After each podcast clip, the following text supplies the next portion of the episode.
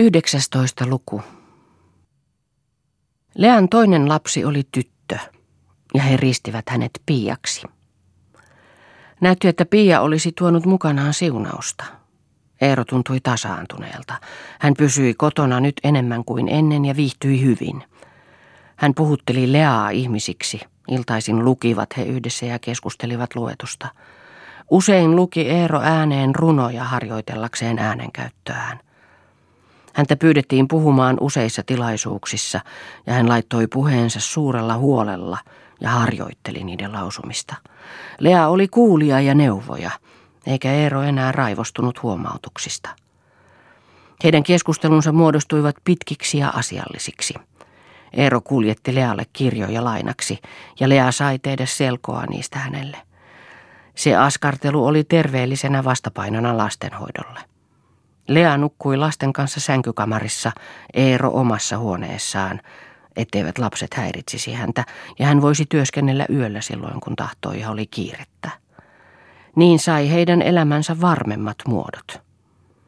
Lea oli siitä usein salaa hyvillänsä ja ajatteli, että näin he hiljalleen muuttuivat vakiintuneiksi ihmisiksi. Ei olisi pitänytkään alussa tuskastua lainkaan. Eero oli ollut elämään tottumaton – Perheelämää hän ei ollut nähnyt. Nythän se itsestänsä muovautui. Ihminen lankeaa helposti hoitamattomaksi, jos vieras silmä ei näe, ajatteli Lea. Varmasti moni paha jäisi tekemättä, jos vieras mies olisi näkemässä.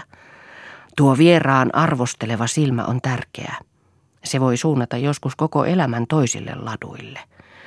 Paha ei ehkä olekaan niin syvillä juurilla kiinni ihmisessä – sen tähden ovat tuttavuussuhteet tärkeitä. Yhteiskunta on se turva, joka puolikypsän ihmisen hyväksyy täydestä. Ja se luotto ulkoapäin synnyttää kuntoa. Se on kuin etumaksu, joka velvoittaa ihmistä pysymään jonkinlaisissa rajoissa. Tätähän ei ollut tullut ennen näin selvästi ajatelleeksi.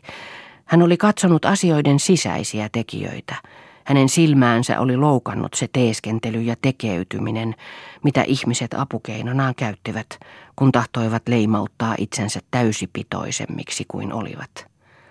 Eihän se ollut vaarallista. Siitä ei pitänyt loukkaantua. Se oli hyvä suojakeino sitä paitsi. Hädän tullen voi vedota tuohon ihmisen näyteltyyn paremmuuteen. Lea alkoi laskea heidän elämänmuutoksensa uuden palvelijan ansioksi. Se oli se vierasmies, jonka silmä vartioi heidän elämäänsä. Sanna oli jo vanhempi ihminen, yli neljänkymmenen ja palvelut useissa paikoissa. Hän oli tyyni ja tasainen ja miellyttävä käytökseltään. Hän oli pitkä ja laiha, ruskea naama ryppyinen, silmät pienet ja värittömät. Hän ei ollut kaunis, mutta hän rakasti kauneutta intohimoisesti, niin kuin hän sanoi – ja sen intohimon houkuttelemana muodosti hän joka aamu tuuheat kiharatupsut korvallisillensa suurella rautanaulalla, jota hän kuumensi kaasulla. Vaikka nämä kiharatupsut eivät sopineet hänen ikäänsä, eivätkä hänen näköönsä, todistivat ne, että hän oli luonteeltaan hellä ja uskollinen, sekä vaivojaan säästämätön ja ihannemielinen. Kun Lea hänet ennen pian syntymää otti ja nuo laajaksi pörrötetyt kiharat ensiksi hänessä huomasi, ajatteli hän, että tämä ihminen on hyvä ja tulee antamaan meille anteeksi paljon. Ja sitähän tässä tarvitaan. Tämä ihminen elää omassa ehkäpä mielikuvituksen maailmassa. Hän ehkäpä ei huomaa todellisuutta. Ja sehän olisi hyvä. Sanna oli hyvä. Sen Lea sitten näki. Eerokin piti hänestä. Kun Sanna ehdotti jotakin, otti Eero sen huomioon kuin käskynä. Sanna hoiti nyt ostokset ja Eero luotti häneen täydellisesti. Se helpotti suuresti Lean oloa rahoista, kun ei tullut enää riitaa. Heidän taloutensa tuli maksamaan suhteellisesti paljon enemmän kuin ennen. Nyt se oli Sannan ja Eeron keskinäinen asia. Ja Lea tiesi, että he kestivät elää sillä kohotetulla tasolla, millä he nyt elivät. Sannan tähden ei enää käynyt päinsä, että Lea söi eri ruokaa. Mitä Sanna minusta ajattelee, jos sinä syöt kuin kerjäläinen, sanoi Eero vihaisesti, kun Lea panetti itsellensä margariinia eri lautaselle pöytään. Sannan nähden taputti Eero häntä usein olkapäälle, auttoi palttoota päälle, kun hän läksi pojun kanssa ulos, Ja kun Sanna toi ruokaa pöytään, puhui Eero miehekkäällä ja varmalla tavalla yleisistä asioista, niin että se herättäisi Sannassa luottamusta. Sannan kanssa tuumasi Eero joulunvietosta. Hän antoi Sannalle rahaa ja Sanna osti pienen joulukuusen. Ja Eero oli nyt ostanut lahjoja. Hän oli ostanut Lealle ohuen onton kultaisen rannerenkaan ja Sannalle kultasormuksen, jossa oli punainen lasikivi, ja antoi Sannalle ylimääräisen kuukausipalkan. Eero taas sai Sannalta sukkia ja Lea sai pienen peltisen tarjottimen. Ja kun he kolmisin, Sanna, Eero ja Lea, istuutuivat joulupöytään, kun poju oli nukutettu, vallitsi kodissa juhlatunnelma. Sanna oli laittanut tavanomaisen jouluaterian. Oli kinkkua, lipeäkalaa, riisipuuroa ja torttuja. Sanna ja Eero puhuivat teosofiasta. Olisi luullut Eeroakin täydeksi teosofiksi. Se rohkaisi Sannaa ja hän kertoi kainosti, että hän on luullut eläneensä ennen hallitsejattarena jossakin Egyptissä tai siellä päin ja olleensa julma. Ja nyt hän saa sovittaa sitä ja vaeltaa täällä palvelijana. Eero myönteli, että niin on voinut ollakin. Sanna oli keskeinen. Hänen puoleensa Eero kääntyi puhuessaan. Leasta se oli lepoa. Ja vaikka hän näki sen teeskentelyn, mihin Eero luisui mielistellessään Sannaa, ei hän tahtonut häiritä mitenkään sitä rauhaa ja sopusointua, jota sillä keinoin luotiin. Tällainenkin ihmisyhteys oli hyvä. Illallisen jälkeen luki Eero heille runoja ääneen ja Sanna oli kovasti liikuttunut. Näin henkevää joulua ei minulla ole ennen ollut, sanoi hän sitten Lealle keittiössä pestessään astioita. Tohtori on suurmies. Hän on suuri ajattelija.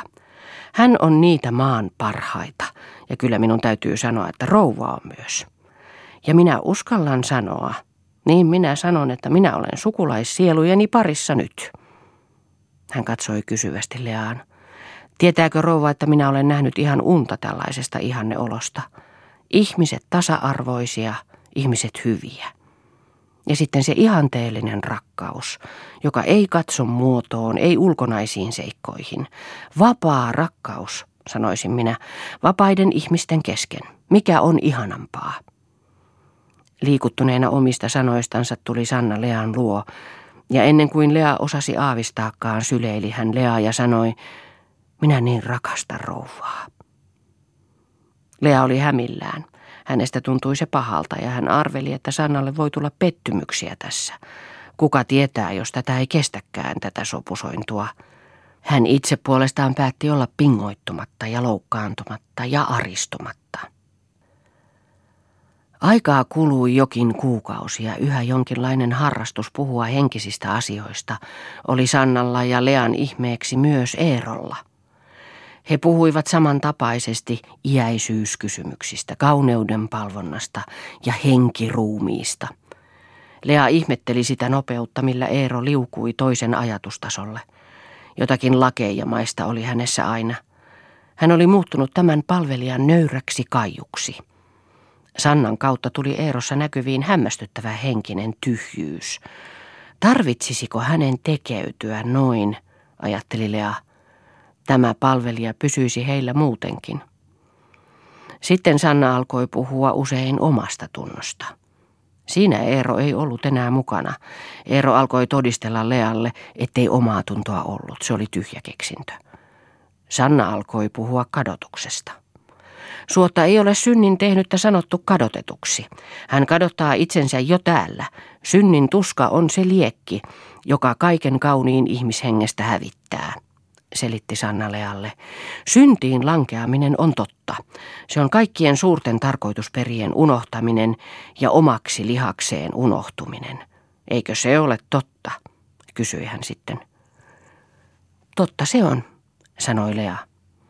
Synti tuottaa hengen kuoleman, eikö se tuota?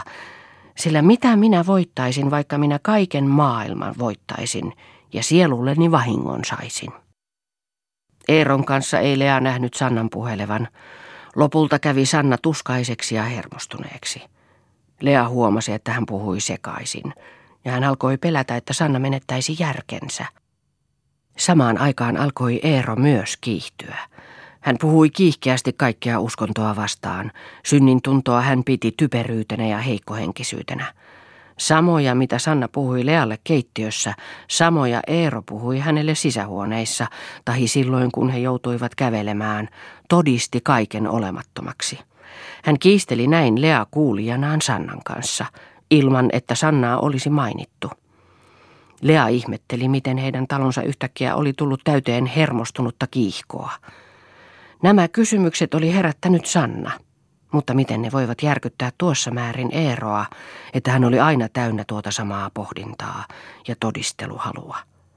Ja miten hän kiivasteli hänelle, Lealle, joka ei virkkanut juuri mitään. Eero ei kai voinut arvata, että Sanna puhui Lealle samaa, vaikka toisenlaisessa ja tuskallisessa hengessä. He elivät jonkinlaista umpinaista tukahdutettua elämää, jossa tuntui jonkin selittämättömän ja peitetyn jännitys. Lea ei ymmärtänyt, mitä se oli. Sannahan oli rehellinen. Ehkä se oli tuo Sannan hermostuminen, joka oli tarttunut Eeroon. Kuinka sellainen voi tarttua paljon nuorempaan mieheen, joka liikkuu töissänsä? Kun Lea puolueettomasti ajatteli, täytyi hänen sanoa itselleen, että Sanna kaikesta hullunkurisuudestaan huolimatta oli henkisesti korkeammalla tasolla kuin Eero. Hän oli kiinteä. Hän oli jotakin silloinkin, kun jonkinlainen hulluuden vivahdus tuntui hänen puheessaan. Eräänä päivänä sanoi Sanna tuskaisen näköisenä, minua kosii ihminen, mutta minua kosii paljon korkeampikin kuin ihminen. Kuinka niin? Minua kosi Jumala. Lea ei uskaltanut häiritä häntä sanoillansa. Hän tunsi, että Sanna taisteli itsessänsä. Parasta antaa hänen rauhassa miettiä. Ja toisena päivänä sanoi Sanna, Jumala kutsuu nyt. Minun täytyy lähteä ja jättää teidät. Merkitseekö tämä, että Sanna aikoo lähteä meiltä pois? Sitä se merkitsee. Eihän minun mielestäni tässä meillä ole työtä niin paljon, että rasittuisi, ja minä autan Sannaa mielelläni niin, että Sanna voi levätä.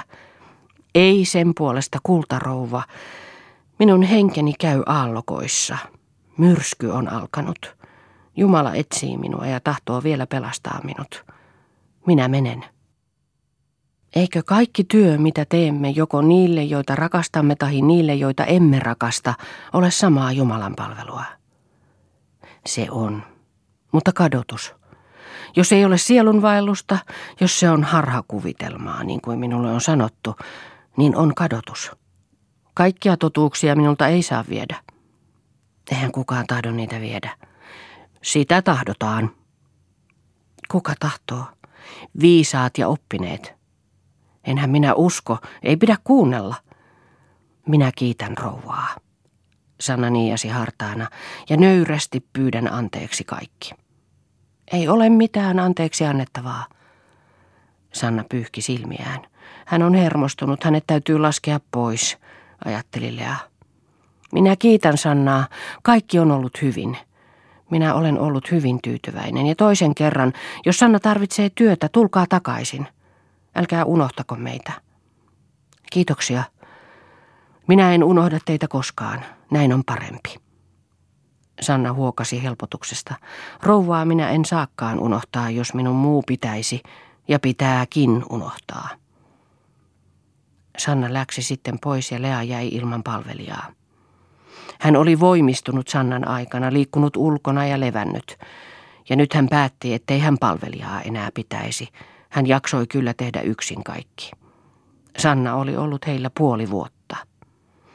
Palvelijaa ei meille enää oteta, sanoi vihaisesti Eero Sannan lähdettyä, kun et osaa pitää palvelijaasi niin, että hän viihtyisi. Minähän tein kaikkeni, että hän olisi viihtynyt, sanoi Lea. Hän oli hermostunut ja aloinkin jo pelätä, että hän sairastuisi.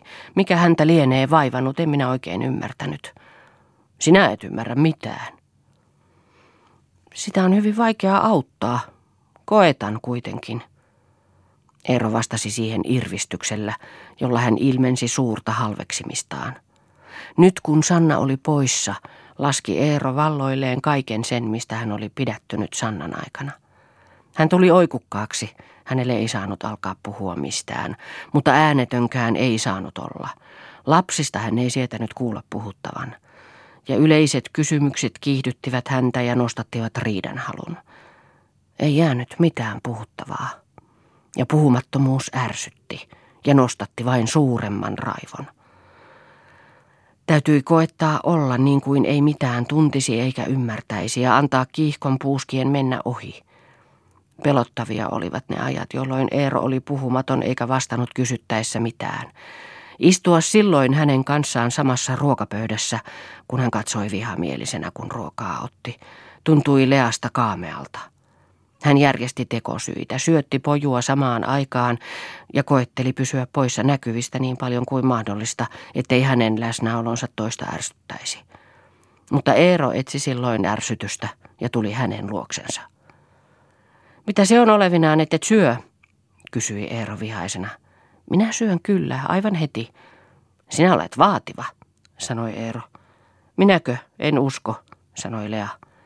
Sinä näytät mieltäsi, taidot sanoa, että tässä ei ole hyvä olla, tässä on puutteita, tässä ei kylliksi rakasteta ehkä. Enhän minä näytä mieltäni, että tässä saat tehdä työtä ilman palkkaa. Mies kohtelee huonosti. Mitä sinä nyt, mitä ilman palkkaa? Katso lapsia, eivätkö ne ole palkka? Ja olenko minä ollut tyytymätön noin suuremmin katsoen? Minulle ei edes ole vaikeaa elää rajoitetuissa oloissa. Jahaa, nämä olot ovat rajoitettuja. Mitä hän pitäisi? Ei mitään. Olen koettanut taivutella itseäni sopivaksi. Jos minussa on jokin puute, kasvata minua. Minä olen nuori vielä. Mihinkä minun pitäisi kasvattaa sinua? Totta kai täyttämään tämä paikka. Jokainen palvelustyttökin täyttää tämän paikan, sanoi Eero halveksivasti. Tarkoitatko, että minun paikkani? Sinun paikkasi. Juuri sinunkin paikkasi. Tarkoitatko vaimonasi? sanoi Lea kiivastuen. Miksi ei vaimonakin? Luuletko niin korvaamaton olevasi? Sinä. Minä sanon noin kuvaannollisesti, peruutui Eero. Kuvaannollisesti, mitä se on? kysyi Lea kuin sivumennen, että päästäisiin hyvällä irti asiasta – minä puhun sellaisista mahdollisuuksista vain. Harvakos on palvelijansa kanssa naimisiin joutunut ja on yhtä tyytyväinen. Niinpä kyllä. Lea ajatteli, että Eero arvioi hänet alapuolelle palkollisen. Ehkä ei ihmiseksikään enää. Eihän hänellä ollutkaan vapaan ihmisen oikeuksia. Mitä sivistyksestä on hyötyä? Ei mitään. Täällä kysytään rahaa, rahaa. Kuka maksaa nytkin verot mitä? Maksatko sinä? sanoi Eero nyt tekeytyen vihaiseksi, ja Lea arvasi, että hän tahtoo jo kiitosta. Oletko leikillinen? Minä. Sinä olet hoitanut aina asiasi hyvin ja hoidat kai nytkin. Puuttuuko sinulta rahoja? Minä en laske puuttumaan. En minä niihin miehiin kuulu, vaikka en olekaan mikään kauppias. Etpä kyllä, sanoi Lea. Hän tunsi kevennystä, kun Eero tyytyi tuollaisiin letkauksiin, eikä ollutkaan niin kiihdyksissä kuin hän oli luullut ja pelännyt. Lea tyynnytti itseään. On kerättävä voimia ja annettava tällaisten joutavuuksien mennä ohi. Eero ei löydä kylliksi syviä loukkauksia. Ehkä hän ei tahdokaan. Oli tarkoitus huomauttaa noista veroista, että kuinka hän nekin maksaa. Tuo oli ihan inhimillistä. Ja loukata häntä ja hiukan hekumoida ilkeydestään – Tuo oli inhimillistä. Jos hänellä Lealla olisi rahoja tahi tuloja, noita loukkauksia ei tapahtuisi. Hän näkisi Eeron toisena edessänsä. Niin, eikä silloin tuntisi häntä näinkään hyvin. Luuletko, etten tunne, mitä sinä ajattelet minusta? Kysyi Eero yhtäkkiä. Tietysti voit tuntea, ja saatkin tuntea. En ajattele mitään eriskummallisuuksia. Rahoja ajattelin. No, Kyllä minä ne verot maksan, sanoi Eero tyytymättömänä. En vain ymmärrä, miksi ne rakentavat noita sairaaloita, kunnalliskoteja ja orpokoteja suuria kuin kaupunkeja. On paljon sairaita, joita ei voi kotona hoitaa, sanoi Lea. Kuolkoot siis. Jäähän tänne terveitä kylliksi. Ihmisiä on liikaa ilmankin. Kunnalliskodeissa on köyhiä ja avuttomia. Inhottavaa. Minä vihaan kaikkea vaillinaista, sanoi Eero. Lastenkodeissa on orpoja, isättömiä ja äidittömiä. On ihmisiä, jotka eivät tunnusta omia lapsiansa omikseen.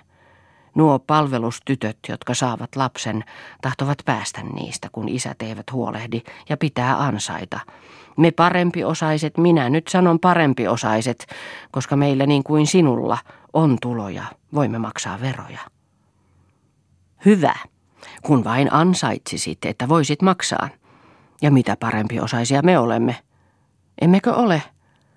Emmehän me vaihtaisi osiamme heidän kanssaan, sanoi Lea. Kuka sen sanoo, että me vaihtaisi? Et sinäkään. Sellainen työalakin kuin sinulla on. Inhottava työala. Et menisi maalle rengiksi esimerkiksi, sanoi Lea. Miksi en menisi? Koska pidät työstäsi ja pidät nimestäsi ja kuuluisuudestasi. Sinun nimesi tunnetaan. Eero näytti tyytyväiseltä, mutta hän tahtoi väitellä. Tunnetaan, tunnetaan, sanoi hän ylpeästi. Ja sinulla on se vapaus, jota tarvitset, koetti Lea jatkaa. Mikä vapaus? Ajatuksen, työn, toiminnan vapaus. Luuletko? Entäs perhe? Eikö perhe estä minua, eikö se muka rajoitakaan vapauttani? Eero kiihtyi ajatuksissaan. Hän käveli lattialla edestakaisin kädet housun taskuissa. Hän oli etevä mies, kuuluisaksi tulossa. Hänen olisi pitänyt saada olla vapaa. Tahi hänen olisi pitänyt naida toisin. Hän olisi voinut saada rikkaan ja sellaisen, jolle ei olisi tarvinnut tehdä tiliä mistään. Hän oli pahasti joutunut kiinni. Vai vapaa? sanoi hän halveksivasti. Vai vapaa? Vai olen minä vapaa?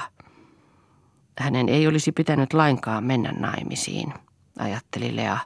Siinä oli virhe. Parasta, että ei ole huomaavinaan hänen äänensävyään. Minä teen omat johtopäätökseni, sanoi Eero. Niin, sanoi Lea. Hän ei tiennyt, mitä enää uskaltaisi sanoa, ettei keskustelu muuttuisi vaaralliseksi. Sen minä sanon, jatkoi Eero, että minun olisi pitänyt jäädä maalle ja tehdä maatyötä.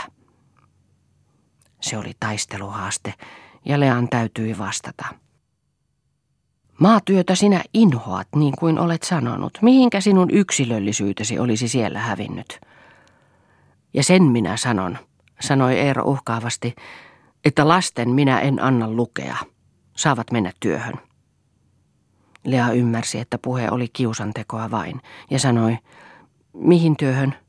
Tyttöpalvelukseen ja poika merille tai rantajatkäksi vaikka, sama se minne, että hoidan niitä siihen katsoen. Hyvä. Ja jos heikkouttaan kuolevat, kuolkoot.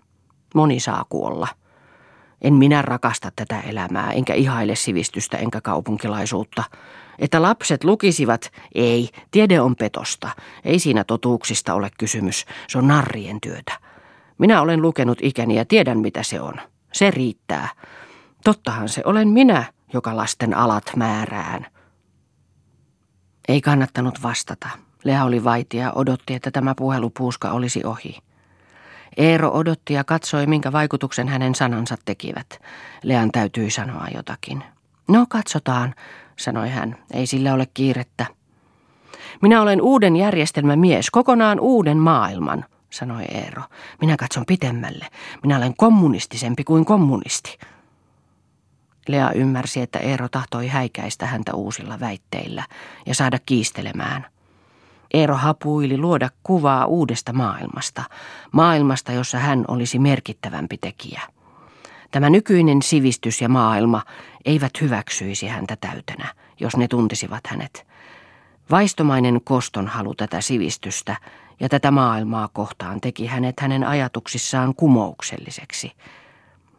On parasta, ettei ole ymmärtävinään häntä, päätteli Lea.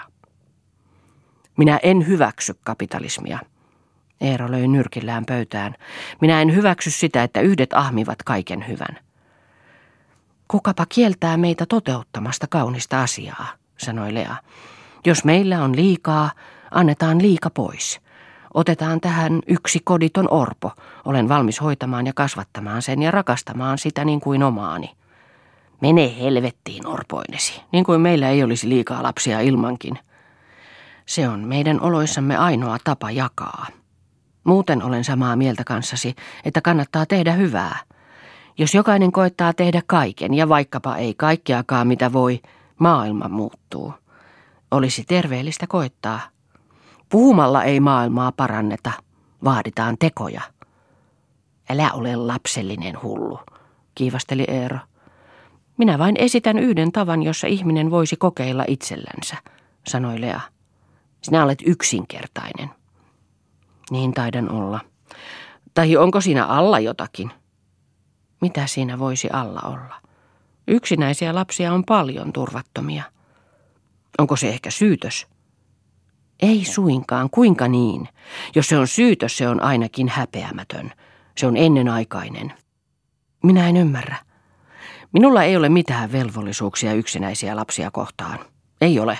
Jos sinä syytät, minä, minä repäisen itseni kaikesta irti ja käännän kaikelle selkäni, ainakin kaikelle hyvälle. Niin minä teen. Ja minä, minä i, irvistän sinulle, näin minä irvistän sinulle. Eero väänsi suutansa ja raivoissaan irvisti, ja minä jätän sinut lapsinesi kerjäämään. Hän huitoi käsillään ja horjui kuin juopunut. Sinä käsitit väärin, sanoi Lea peloissaan. Rauhoitu. Minä annan sinulle nyt nyrkistäni.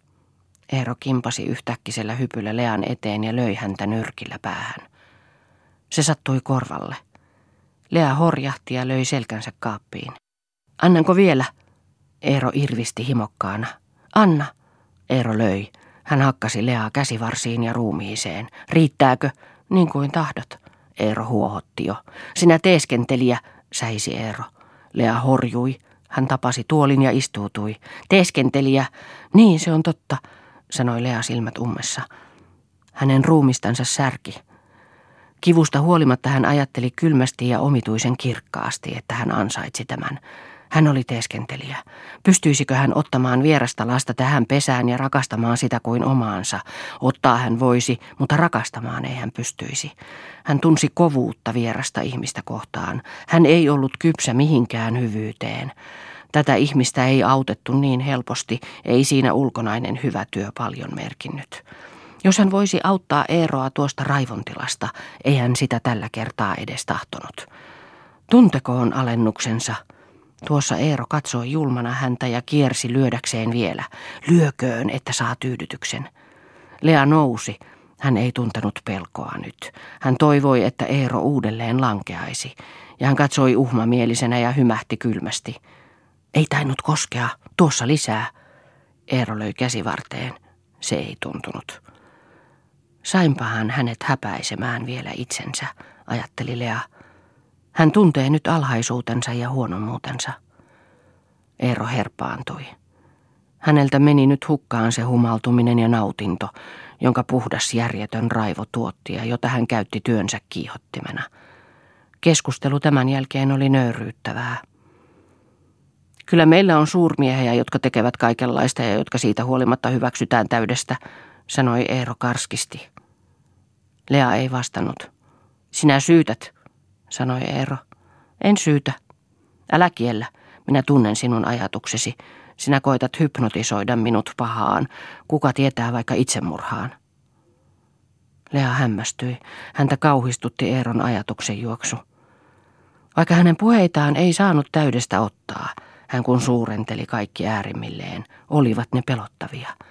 Mitä hän vielä keksisi? En koskaan, sanoi hän, en koskaan. Sinä et salaisista ajatuksistasi puhu, sanoi Eero. Mitä se hyödyttäisi? Minulla ei niitä pahoja ole, sanoi Lea lujasti. Äsken ajattelin, että sinä alennat itsesi. Alennat. Älä valehtele sinä kristitty. Kavaltaja, huusi Eero. Mitenkä kavaltaja? Elämän kavaltaja. Te, te kristityt kieltäisitte koko elämän. Se ei saisi lisääntyä kuin teidän sallimassanne määrässä, avioliitossa. Se, se vain on pyhä. Elämä ei teiltä lupaa kysy. Se lisääntyy villinä teiltä lupaa kysymättä, niin kuin se tahtoo. Olkoon, että niin kuin sattuu. Teidän valhemoraalinne kiellot eivät siinä auta. Minä viellän sille moraalille, minä sylkäisen sen päälle. Eero oli raivoissaan nyt. Hän teki rivon liikkeen. Tuota minä annan sille. Lea katsoi häntä kuin syrjästä katsoja laskien hänen laatuansa. Pääsipäs hän raivotelaan, ajatteli hän. Hänen ilkeytensä on pohjaton. Mitä hän puhuikaan itsemurhasta, niin hän sanoi, että minä tahtoisin hypnotisoida hänet siihen. Sehän oli ilkeyden nerokkuutta. En edes vihaa häntä. Hän tuntuu raukalta. Hänen puheensa itsemurhasta on kerskuntaa ja ehkä kiusaa, että tuntisin oloni turvattomaksi. Tai jos hän koettaa hypnotisoida minut. Se hekumma, se vaarallinen nautinnon laji on jäljellä. No, hän ei onnistuisi. Olisi turhaa hypnotisoida naista, jolla on lapsia. Luonto on siinä vastassa ja luonto on terve. Ehkä hän on ajatellut sitä raivonsa huippuhetkinä, jolloin tavallinen ilkeys ei riitä, jolloin hän kaivaa kaiken pahan ja lian sielunsa pohjasakoista, päästäkseen yhä korkeampaan raivotilaan, josta hän nauttii ja jota hän näyttää tarvitsevan, koska hän ei tule ilman sitä toimeen. Hän toteuttaa siinä itseänsä. No, ehkä hän polttaa kuin roviolla sen pahan, joka on latautunut hänen mieleensä. Ehkä hän pääsee tuota tietä vähemmällä. Ehkä nuo raivot vastaavat tekoja, tehdään tehottomiksi tekoja. Läpikäydään ne sanoilla. Mikä hän sitten on? Lea katsoi, kun Eero käveli siinä edestakaisin. Eero välähdytti katsoa Leaa, hänen silmänsä kiilsivät oudosti. Kuka häntä tuntenee, päätteli Lea. Ei ole mitään järjellistä lakia, mitä nämä puuskat noudattaisivat. Hänellä itsellään on avain niihin. Johtunevatko ne salaisista elämyksistä, joita minä en tunne? Mutta jaksoittain alkoi puhe mistä tahansa, samaan jouduttiin. Yhtä kehää nämä kiertävät ja yksin asioihin tultiin aina, siveyden kiroamiseen, järjestyneen elämän kadehtimiseen, hyvyyden halveksimiseen ja lopuksi ilmeni niissä hävittämisen himo ja ihmisen tuhoamisen halu ja suuri tuska siitä, että elämä ulkopuolella kiroojan oli niin laaja, että tämä mielessä käyty taistelu oli toivotonta. Jatkoi Lea ajatustaan. Mitä elämää tämä on? Kuin vastaukseksi sattui Eero sanomaan, jos minulla olisi ase, niin minä ampuisin nyt itseni. Minä pyydän, älä puhu tuolla tavalla – sanoi Lea sillä äänellä, jolla tavallinen asia sivuutetaan, mutta niin, ettei se olisi loukannut sillä, että asia oli vähäarvoinen. Se loukkasi kuitenkin ja Eero ärjäsi raasti ja kiukkuisesti. Minä teen sen kuitenkin. Hän oikuttelee, ajatteli Lea, ja hän tahtoo, että houkuttelisin häntä. Niin, hän odottaa, katsoo salaa minua. Hän ei usko itsekään siihen, mitä hän puhuu, ja ymmärtää, etten minäkään usko. Se aika, jolloin Lean olisi pitänyt vastata jotakin, meni ohi, kun hän ei keksinyt mitä sanoa. Siksi viittasi hän vain kädellänsä kuin pyytäen, että ei puhuta sellaisia. Kummallista, että tottui noihin puheisiin. Sitten alkoi epäillä, että tottuu liiaksi ja pitää ne leikkinä. Entäpäs, jos ne eivät olekaan leikkiä? Jos niissä on jokin määrä totta, eivätkö kaikki mahdollisuudet ole mahdollisia – tässä tarvitsisi viisautta. Joka minuutilla, joka sekunnilla täytyisi olla eri viisautensa ja joka minuutissa ja joka sekunnissa tehdä uusi asioiden arviointi. Jos ajatteli, että teki virheen sivuuttaessaan nuo puheet turhina, eivätkä ne turhia olisi, tuntui elämä liian pelottavalta ja liian toivottomalta. Jos otti Eeron hänen sanojensa mukaan, tuntui hirvittävältä asua yhdessä hänen kanssaan. Ei hän ollut se, mitä hän näytteli täällä kotona, mutta paljon vähemmän hän oli se, mitä hän näytteli ulkopuolella kodin. Hän hymyili jokaiselle, oli liioitellun kohtelias, syrjäisestä liukas. Hän oli ystävällisen näköinen, jopa vaikutti valoisalta ja luotettavalta. Hän oli ulkoapäin katsoen täysi kunnianmies. Ja varmasti oli vielä jokin piiloitettu puoli, jota Lea ei tuntenut. Tuo mies oli moninaamainen – Täytyykö minun seisoa yksin? Sinä et puhu, huusi Eero pateettisesti kuin lavalta. Olkoon, minä olen sitten yksin. Minä leikkaudun kaikesta irti. Minä kiroan sinun ylemmyytesi ja sinun puhtautesi. Jospa nämä silmät, jotka ovat katsoneet kerran nuoren kauniin tytön silmiin ja nähneet siellä taivaan, eivät enää mitään näkisi. Jospa tämä käsi, jolla olen syntiä tehnyt, jäykistyisi eikä ottaisi sinun pyhää kättäsi enää omaansa, eikä tämä ruumis, joka on liassa rypenyt, enää kurottautuisi sinun puoleesi turvaa hakemaan. Jospa kaikki loppuisi. Minä jätän sinut, koska sinun hyvyytesi on kääntänyt minulle selkänsä. Minäkin leikkaudun kaikesta irti. Ja lausunnon pateettisuus muuttui ja laski arkikarkeudeksi.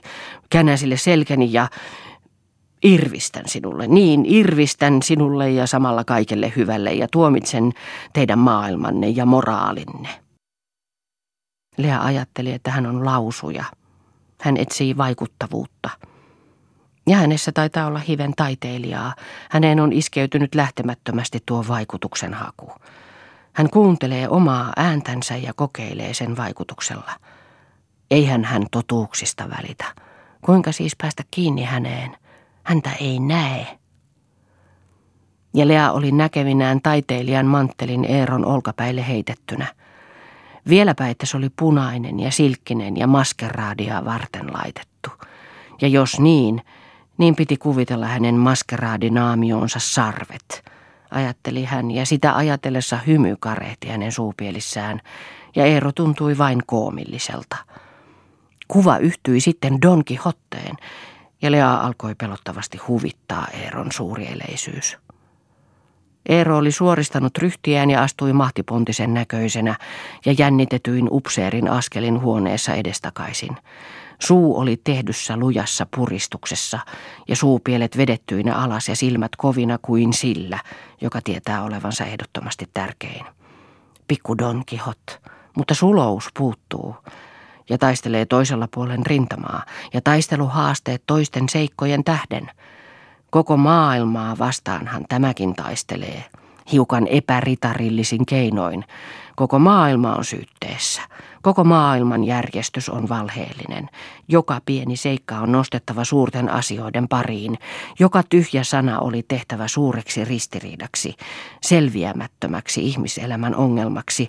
Yksinkertaisesti ei saanut mitään ottaa, lepotilaa ei saanut olla, taistelua, järkytystä, miekkojen mittelyä. Olisi vapauttavaa osata nähdä oma elämänsä niin kaukaa, että sen hullunkurisuuden näkisi – mutta taitaisi olla vaarallista, jos hellävaraisuus toisia kohtaan häviäisi, voisi saada iskun rintaansa. Lea pääsi ajatuksissaan siihen, kun hän kuuli Eeron sanovan, minä voin olla rikollinen, jos niin tahdot. En tahdo. Lähdetäänpä siltä pohjalta. Ei lähdetä. Lea tunsi, että Eeron sanat eivät merkinneet itsensä aliarviointia, eivätkä alemmuuden tuntoa tällä kertaa. Hän haki joitakin etuuksia. Hän koetti saada toisen ansaan syyttääkseen sitten toista ja samalla näyttääkseen, mikä välimatka oli vielä rikollisen ja hänen välillään. Sinä voit tehdä minusta rikollisen, jos tahdot, sanoi Eero uhmaillen. En voi, enkä tahdo, sanoi Lea niin kuin lapselle sanotaan ja ajatteli, ei hän pystyisi toimimaan, kiusaa vain tekemään – Tuokin on epämiehekästä itsensä palvontaa. Minua ei mikään niin kaduta kuin se, etten ole ryhtynyt ennen suoranaisiin väkivallan tekoihin, pauhasi Eero. Mitä sinä puhut, ei niihin niin vain ryhdytä, sanoi Lea ja ajatteli, että ehkä Eero ei olekaan niin kylmä eikä rikollinen.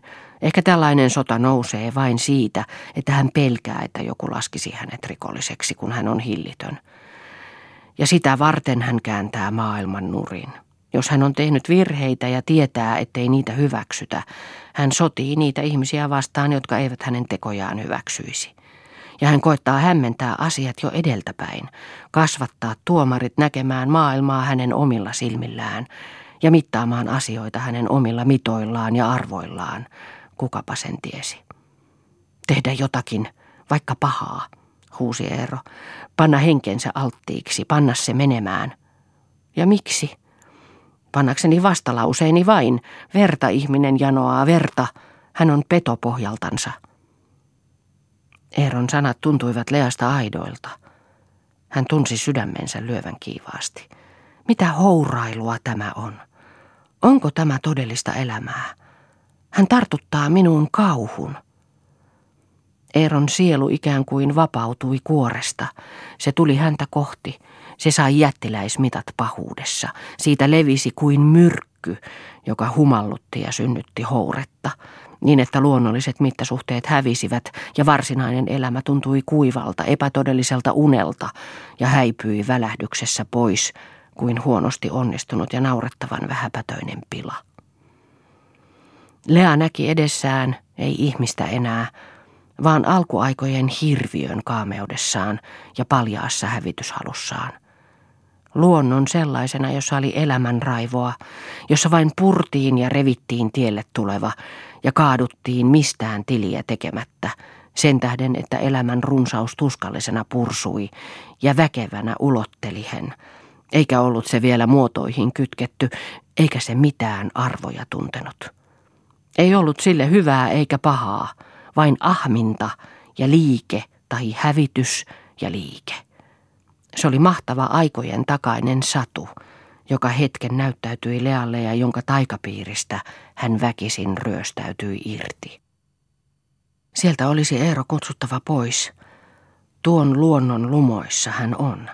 Siellä ovat hänen juurensa. Hän kertaa kaukaista unta. Eikä se ole untakaan, se on hänessä todellista elämää vielä, tiedottomana ehkä, mutta se saneluttaa hänellä sanoja, jotka ilmentävät ei tämän päivän ihmisen tuntoja, vaan puoli-ihmisen sakeita tuntoja menneiltä päiviltä. Lea ojensi Eerolle kätensä. Hän vaistosi, että Eero tarvitsi apua. Eero ei tarttunut hänen käteensä. Lea otti kuin leikillään väkisin hänen kätensä, tuon suuren pedon käden omaansa. Hän tunsi, että se teki Eerolle hyvää ja vapautti hänet. Paha suli pois. Tule pois sieltä, missä nyt olet, sanoi Lea ja koitti hymyillä. Anna olla. En anna olla. Lea silitti Eeron kättä pelottomasti. Eero punastui ja Lea näki hänen silmänsä kostuvan. Se käsi, sanoi Eero, on lyönyt sinua juuri. Mitäpä sinä siitä? No, mitä sitten? sanoi Lea ja taputti kättä niin kuin se olisi ymmärtämättömän karhun kämmen. Sinä. Eeron ääni oli epävarma ja kysyvä. Hän oli neuvoton ja hämillään. Mutta tuo Lean kädenliike oli sulattanut pahan. Voisit pyytää anteeksi ilkeyttäsi, sanoi Lea. Tietysti voin nyt. Ei, ei tarvitse. Minä puhun leikkiä mutta hän näki, että Eero olisi hänen vallassansa. Jos hän tahtoisi, katuisi Eero ja pyytäisi anteeksi. Hän ei tahtonut. Olkoon yksin. Minä, minähän pidän sinusta, sanoi Eero koruttomasti. Tarvitaanko siihen tällaisia todisteluja? Nyrkillä, kysyi Lea. Minkä taitaa? Täytyy saada purkautua. Jos minä lupaisin, etten sitä enää tee, minä tekisin kuitenkin. Ihminen ei ole niin yksinkertainen juttu kuin miltä hän näyttää. Ihmiset elävät yhdessä ja tulevat toimeen yhdessä. Eivät ole siis niin pelottavia. Täytyy osata hillitä itsensä. Emmehän ole raakalaisia enää.